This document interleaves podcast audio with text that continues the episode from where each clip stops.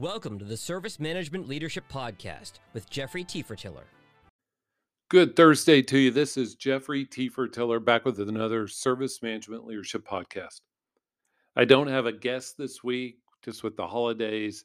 Hopefully, we'll have great guests lined up the rest of the year. At least that's what I'm planning on.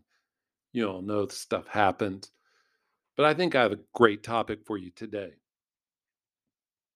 many of the challenges faced by organizations, change management, change enablement processes can be resolved, can be addressed by leveraging your ITSM tool better and more consistently.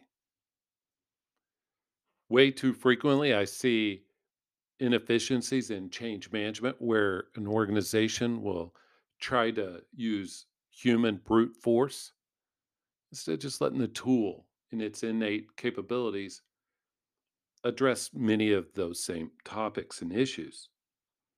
These ITSM tools are very, very strong, very capable. So why not let them use that? Knowing how to harness the workflows is a great first step.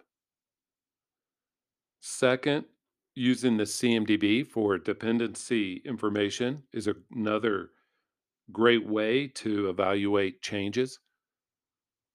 I know many organizations that say, "Yep, we have a CMDB," but never never even consult it for change management.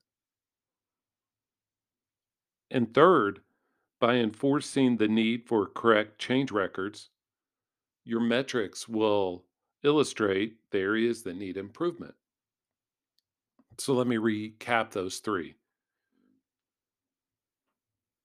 Knowing how to harness the workflows, just so you can add tasks, you can handle your testing, you can route everything the way it needs to. Great first step. Second, let's use the CMDB. Let's invest in the CMDB and use it to evaluate the uh, risk of changes. And lastly, let's enforce the quality of change record, just so our metrics are good. How can you have great metrics if the quality of your change records aren't very good? Here are a few other ways reporting on process improvement opportunities, identifying unauthorized changes, identifying changes that either ran long or were purely outside the window. There are many more, and I'd, I'd welcome your additions. But your organization bought that ITSM tool for a reason. It found it valuable. So let's let's do our change management through the tool. Some tools have a CAB workbench. Let's use that. We can put our testing in the changes. Let's use that. We can assign those tasks to people to approve our test results, let's use that. There's so much to use that we can, let's just start doing things better. Does that sound like a great idea to you? And you all know that if you listen to this very, very long, that I'm a big proponent of making sure that CMDB is strong so that you can help other organizations like change management do stuff better.